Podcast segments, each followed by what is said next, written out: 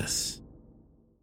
Dear Young Rocker is a production of iHeartRadio and Double Elvis Productions.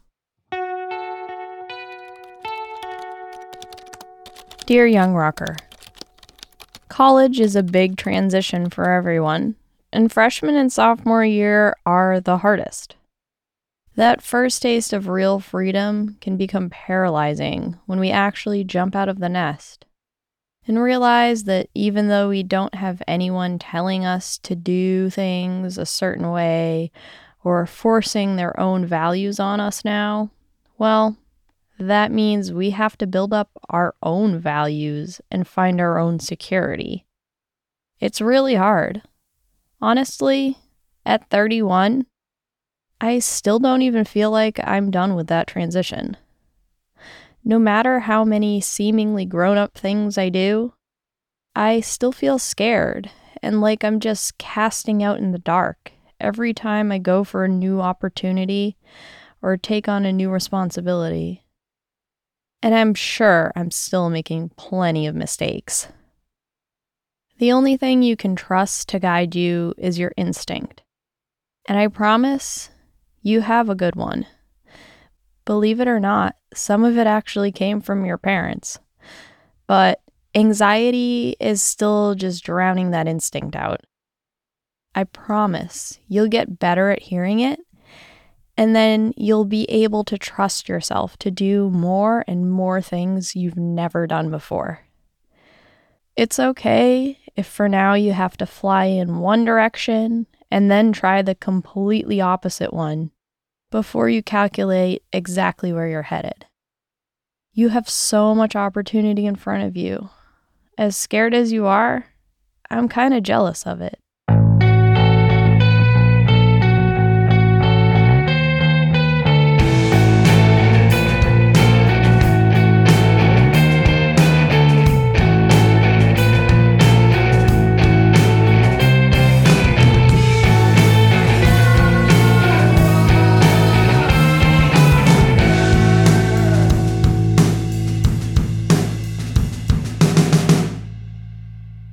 I poke my pipette into the solution to suck up what looks like spit.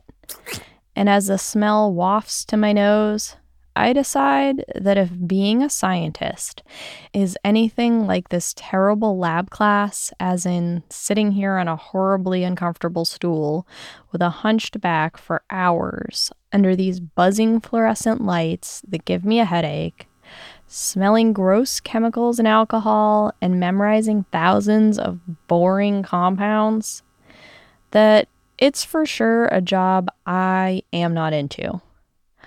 I wanted to be an ecologist and save the environment, but this is torture. Right as I squeeze the solution out of my pipette into a test tube, some goofy tall guy with braces starts talking about how he's going to buy a Ferrari when he becomes a doctor. And then he says something about Pokemon. And I think there is no way I can spend my life working with people like this. Even the smartest ones here seem to have no artistic hobbies or interesting thoughts. I want to do something creative and like be near a window, maybe. When I step out of the lab, I feel like I can finally breathe and think again. I walk across the street and down the stairs to the North Campus cafeteria to meet James. It's the only caf I like because they have sandwiches that are actually edible. James asks me if I like being a bio major, I tell him that it's kind of interesting, especially learning about genetics and evolution.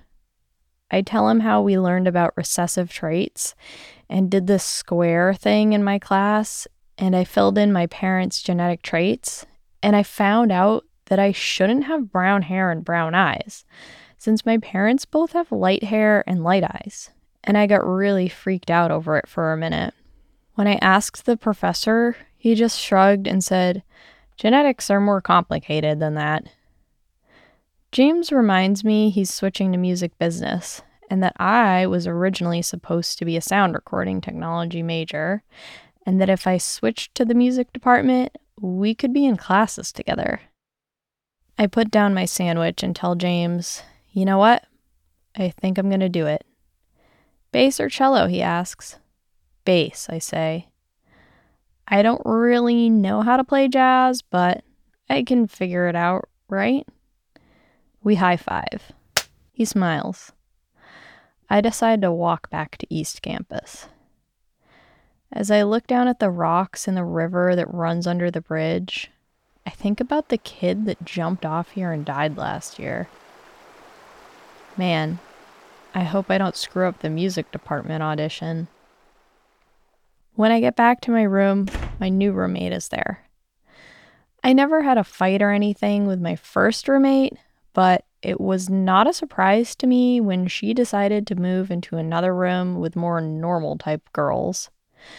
My current roommate starts talking about biology, about proteins or something, but I don't care about it enough to know what she's talking about, although it's clear she does care. Maybe too much, actually.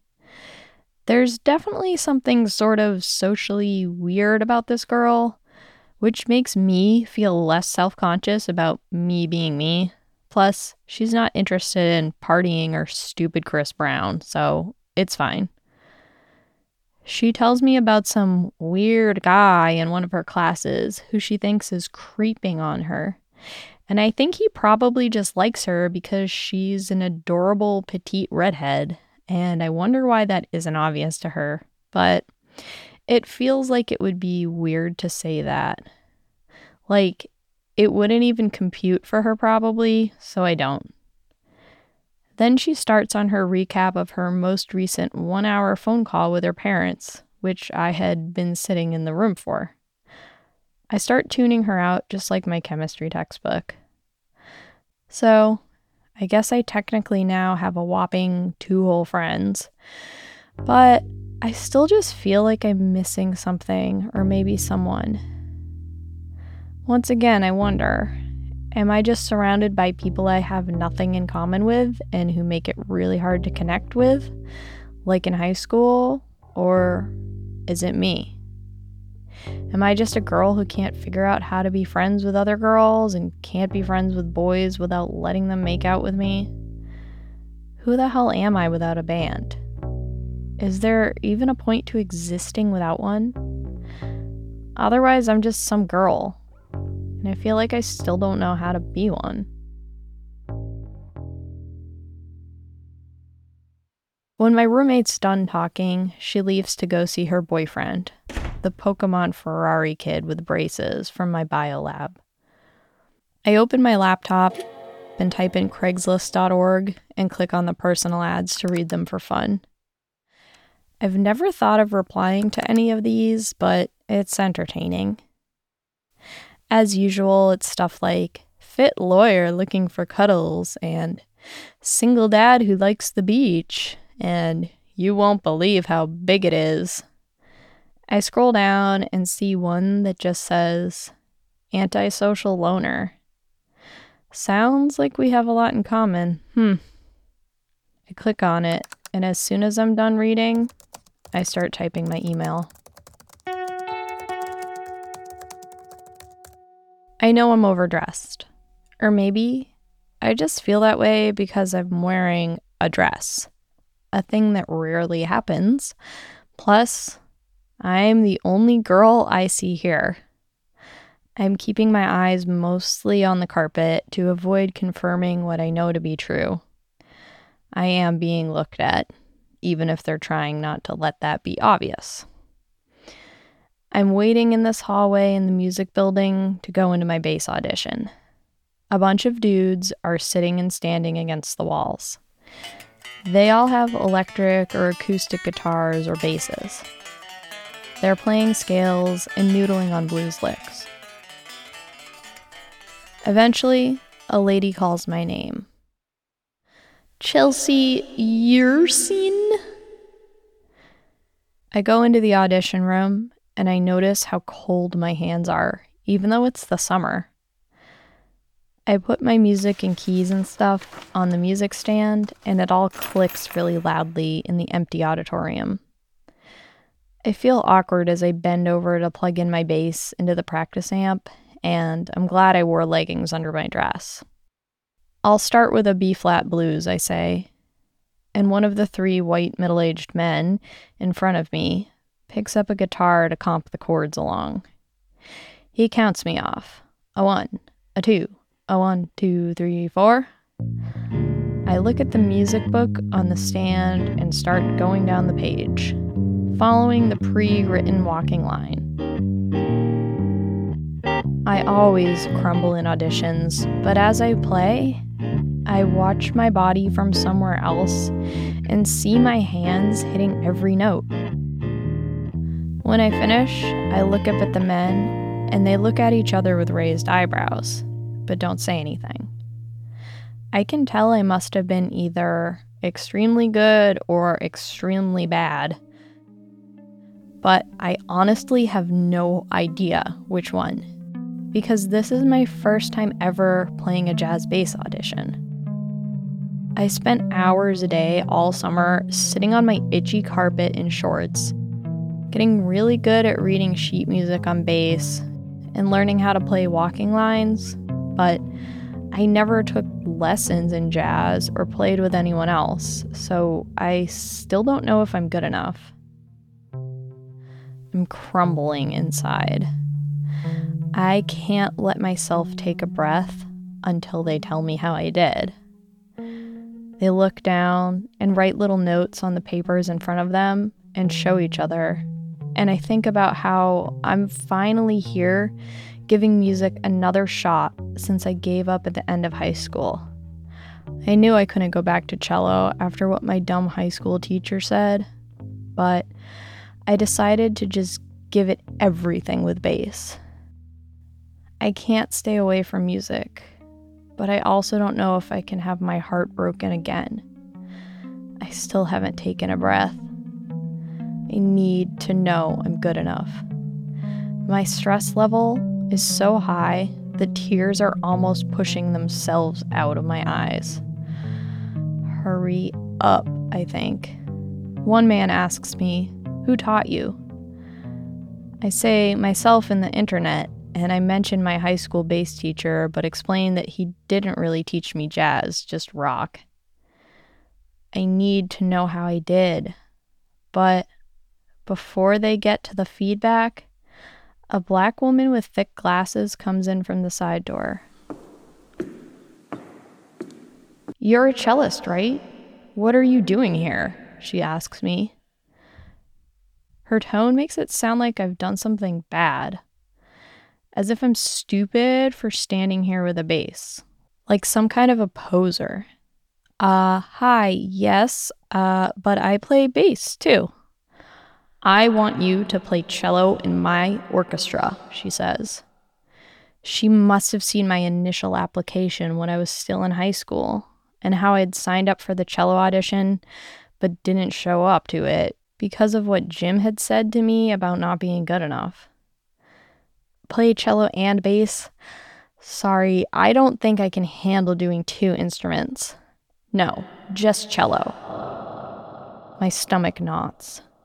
I've worked so hard to be here on bass and to forget I had ever even played cello and how painful it was to give up. I haven't touched a cello in over a year and don't know if I ever want to again because of how it makes me feel. This bass audition was supposed to be my chance to start over. This is everything I have left in me, and this woman has come to tell me that it means nothing. That I'm being stupid somehow for giving up classical music, I guess. The guitar and bass teachers look at her. They seem afraid to say anything and seem to expect me to respond to her. But I'm waiting for them to save me because I literally cannot talk. I can't hold the tears in any longer either. It all becomes a blur. Eventually, she leaves. I barely register what they say about my bass playing besides the word good, and I run into the hallway, bawling my eyes out, and see 20 guys staring at me. I'm so embarrassed to be crying as the only girl in the room. It's so shameful. This is my absolute worst nightmare. I can't deal with it. The shame makes me cry so much harder. I can hardly even breathe. They probably think I bombed the audition. Why the hell else would I be crying? Or that I'm just a dumb girl, so I must suck. What a horrible first impression. I sit down on some stairs and put my head on my knees. A boy drags his upright bass over to ask me what's the matter and his guitar friend follows too. But I can't explain to them. I try to say they shouldn't worry about their own auditions, that the teachers aren't mean or anything. I try to explain what happened with the cello lady, but I don't really know how to say it, and my bawling is so intense I can't make real sentences. They don't seem to get it at all. Then the bass teacher comes out of the room to hand me my car keys, which I had left on the music stand. I feel even more embarrassed to be seen by him. He says sorry and that he doesn't really know what happened in there. I say it's okay and try to act like I'm crying about something else. Uh, it's just some family thing, I say. Why did I think I could be a real bass player? Why did I think I could be good enough?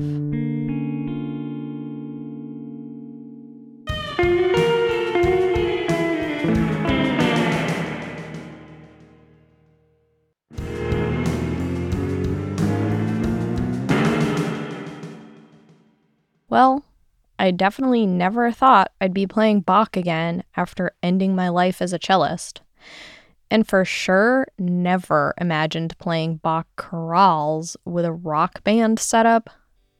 But here I am in a classroom, plunking away at some Johann Sebastian on electric bass, along with two guitarists and a drummer. I smile to myself, thinking how lucky I am to actually be getting legit college credit for this very relaxing task instead of banging my head against a chemistry book. I guess it's almost like being in a band again. Although I'm not sure I'd choose these guys. One of the guitar players is standing up really straight, looking at the music very seriously. He's got a Megadeth shirt on and is playing some super metal looking black guitar. The other guitarist forgot his strap again, so he's hunching over his Telecaster in a chair. Oh no. His practice amp keeps sliding off of the desk. We decide to switch from practicing Bach to the boring jazz standard we have to learn. As I put the chart on my stand and the guitarists start playing the head, I think about how it sounds like nursing home music. I kind of prefer the Bach, even though everyone else grunts when we practice it. I'm fast at reading music, especially Baroque music in the bass clef from all those cello lessons. Sometimes I don't even have to look at the page because I know Old Man Bach well enough to predict the next few notes. But for the jazz pieces, I have to at least sort of pay attention because the music is just chord names. I have to come up with what notes I want to play and the rhythm myself and not miss the changes, which I have some practice doing from rock bands, but it's different. Jazz is about showing how smart you are at music, and I need to get better at it. If I want to do that, I have to push myself to find interesting notes. There's almost infinite options, which kind of overwhelms my brain. As we get to the A flat diminished 7, my fingers panic trying to think of the notes in the chord besides A flat that will transition to the next chord well, but I can't think fast enough and I end up playing totally bonk notes for the whole measure. I'm still trying to recover as two more changes go right by me so I give up and decide to just go back to playing quarter note roots with a fifth so I don't throw off the others. This, at least I can do basically with my eyes closed. I go into autopilot bass mode as the guitarists work on their solos. I start to space out and think about last summer, playing music with Dan and his friends. It was the closest thing I'd had to a band since the Psychics ended. We did a pretty fun cover of Come On Eileen. I still kind of miss Dan. I had gotten back together with him after my indiscretions last winter because he was the one person who really knew me, unlike the people around me at school. And it was so hard to let that go. I never really told him about all of the bad stuff I did, and that guilt made me cut it off for good eventually. I wanted to be a good girlfriend, but I wasn't I'm never sure if I'm just a cheater, like maybe I got my dad's genes, or if it just wasn't the right relationship. Even when I dumped him for the second time, I immediately wasn't sure if it was the right decision, even though he agreed it was for the best. Anyway, the past couple months, after enough times hanging out with my new guy friend from Craigslist, Dan eventually said, I'm sick of hearing about this Aaron guy, and I knew it was time to be done for real. I might end up cheating again, and I can't let myself be that knowingly sadistic. I wonder if I'm broken. After spacing out a while, I realize I've been a measure behind throwing everyone off yet again, even just trying to play the root notes. I feel like jazz bass is always either too hard or so easy I can't pay attention and flub. Sorry, I say, and I turn my amp down to let the guitars drown me out in case I keep screwing up. When we've played for a while, we give up and all start messing around on random songs. The two guitar players start playing some goofy 90s grunge song that's like, I got hungry, yeah. And when the second guitar player starts singing the high harmony, I lose it. He's weird, but sometimes really hilarious. Finally, it's time to go to my bass lesson. I sit down and crack open the Appleman bass exercise book on my music stand. Sorry, but we have to do it, Chuck says. Oh, yeah, I like this one. Did you like it?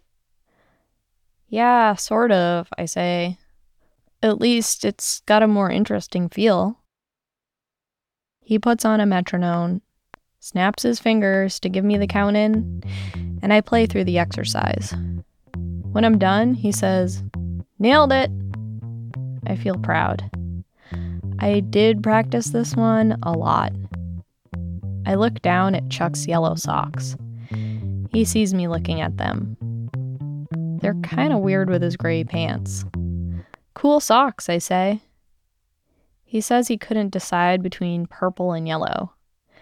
Then he looks up at me and says, Hey, do you think astrology is real? Like, are you into it? I think about the book of birthdays my mom had and how the description of people born on my birthday, November 18, seemed like a creepily accurate description of me, and how I liked learning that I share a birthday with a bunch of crazy but creative people. So I say, Yeah, kind of why? Well, I started seeing someone, and I really like her, and I looked up our compatibility, and she's a Pisces, so that means it's supposed to be good I kept dating Geminis, and that never seemed to work out. Oh, yeah, I guess I've dated a lot of Geminis too, I say. So you must be drawn to them. Uh, maybe. I think about how Aaron is a Gemini, just like Nick, just like Ricky. Here we go again.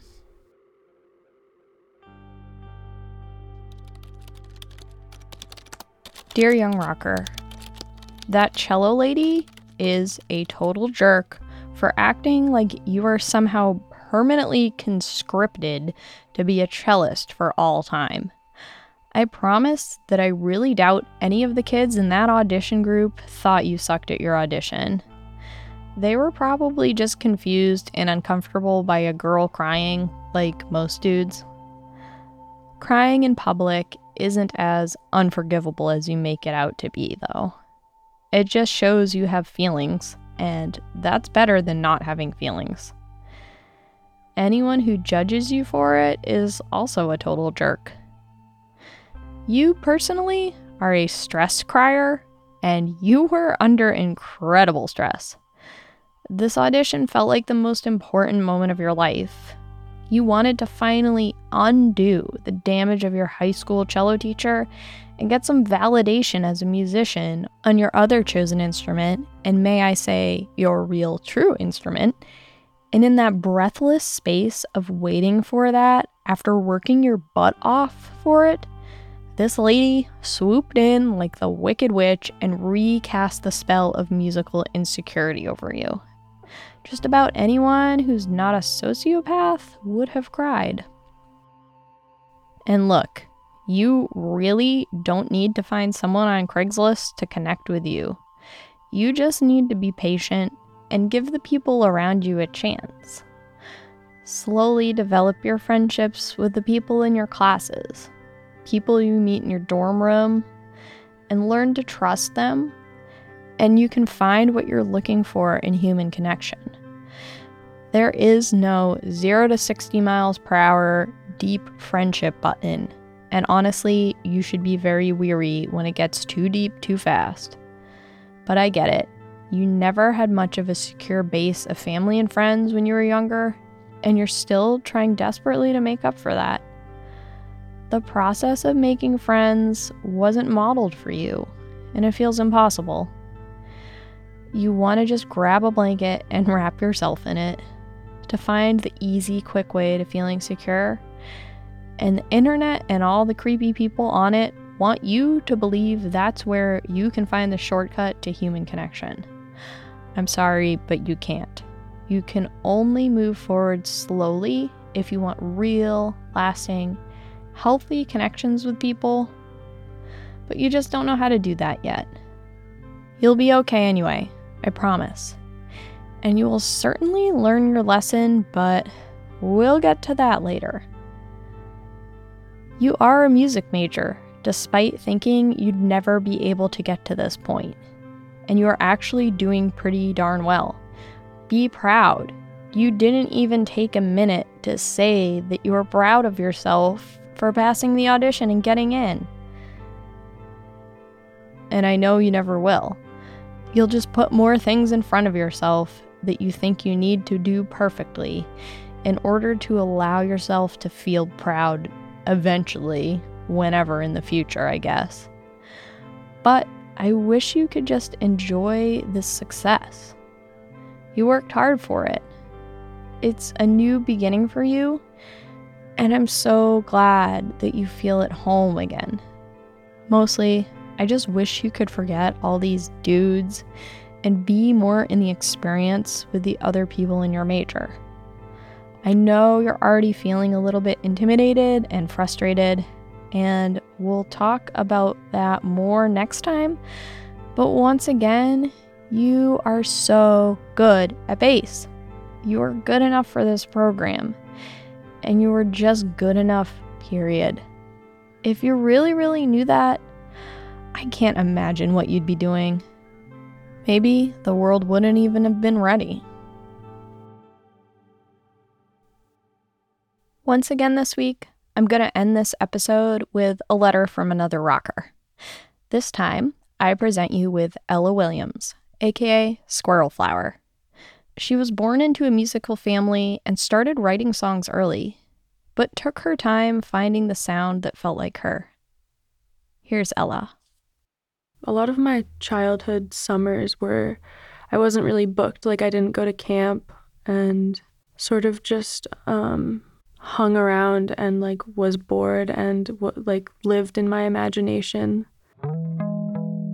And one summer I sat in a chair in my parents' living room and put on headphones and plugged them into the radio and listened to the like R&B hip hop radio literally nonstop for the entire summer. I was like I need to write songs like this. Like this is amazing. So I basically just copied the Black Eyed Peas and wrote a ton of songs like that were just directly copying Where's the Love and I thought it was so amazing and it was so fun to feel like I had done it and I knew that I had copied it, but just like the I think like the physical action of writing down lyrics. It was it was empowering for me like as a as a 9-year-old and so I wrote like that for a while and then I think around age like 11, 12, 13 I started writing more on the piano and learning like Regina Spektor songs and like Death Cab for Cutie songs and like also playing the songs from my choir that I was like the more poppy songs that I was learning from my choir, playing them on piano and changing them a bit and learning them. And then started writing more folky music on guitar when I was 14 um, I just picked up acoustic guitar and taught myself like Bon Iver and Laura Marling songs and started writing songs that resembled those because I loved them and it was what I knew, really. I think I was actually a very stressed out kid in a lot of ways. Like, I remember performing and just being like so nervous and being like, these people hate me and they're judging me and yeah, I don't know where that where that came from, but I also remember like wanting to impress the people around me and wanting to do well and like perform well and impress the adults around me and and that sort of thing. I also just really wanted to make and share music and a lot of my friends in middle school weren't really doing that like they weren't musicians. They were more, I'm trying to think, like, I feel like they played sports, and that was like the main thing.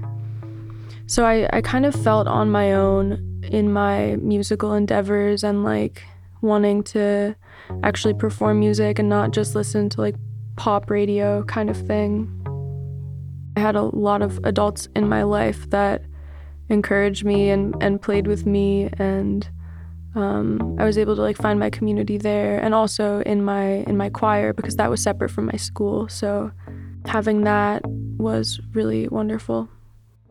If I could write a letter to my younger self, I would probably tell myself to not worry about anybody else and what they think. I think part of me didn't really give a shit about what other people thought because I was doing my own thing and like honestly didn't have that many friends in middle school and kind of felt like ostracized from the people in my school a lot.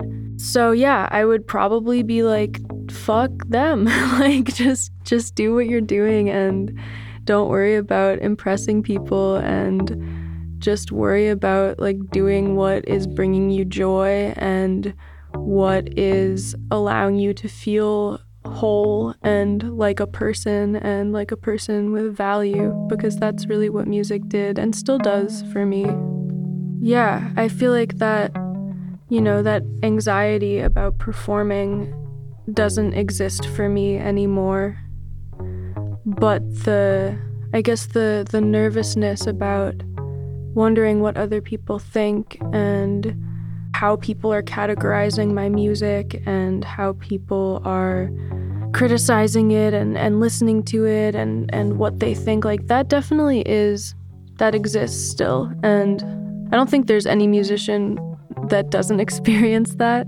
Yeah, I think it's, I think it's, it's of course important to have self critique and in everything I do, I, I think I'm like, you know, self criticism is, is something I strive for in like all parts of my life. But I also, yeah, I, I think it's important to continue to tell myself to just do what I'm doing and make the music that feels um, true to me.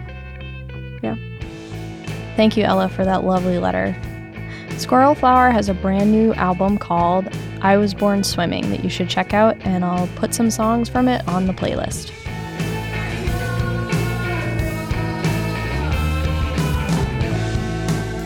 Next time on Dear Young Rocker, the music major starts to get a little hard, and Chelsea starts getting closer to her internet friend. Dear Young Rocker was written and created by me, Chelsea Urson, is executive produced by Jake Brennan of Disgraceland, and comes to you from Double Elvis Productions. You can go to doubleelvis.com or follow Double Elvis on Instagram to learn more about our other podcasts. Jack Pombriant had a hand on this episode, mixing, scoring, sound designing, engineering, etc., along with the all-seeing ear of Sean Cahalan. As always, thank you again to everyone who sent me a message or who shared the show with someone they feel like might benefit from it.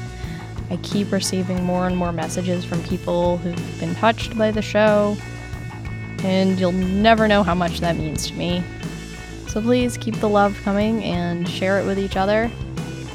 And I'll see you on Instagram at Dear Young Rocker and Twitter at Rocker Dear. It's been a really awesome first season, thanks to you guys. Your response has been so amazing. It was scary to put this out into the world, and it's still scary every day. But what makes me feel like it's worth it is hearing your messages and seeing your reviews on podcast apps like Apple Podcasts. And that's also the thing that will guarantee that there'll be a Dear Young Rocker season two. So if you want to do what you can to make that happen, make sure you're subscribed on all the apps and make sure to leave a review on your favorite one. There's a lot more to the story, and I want to share it with you. So, thank you in advance.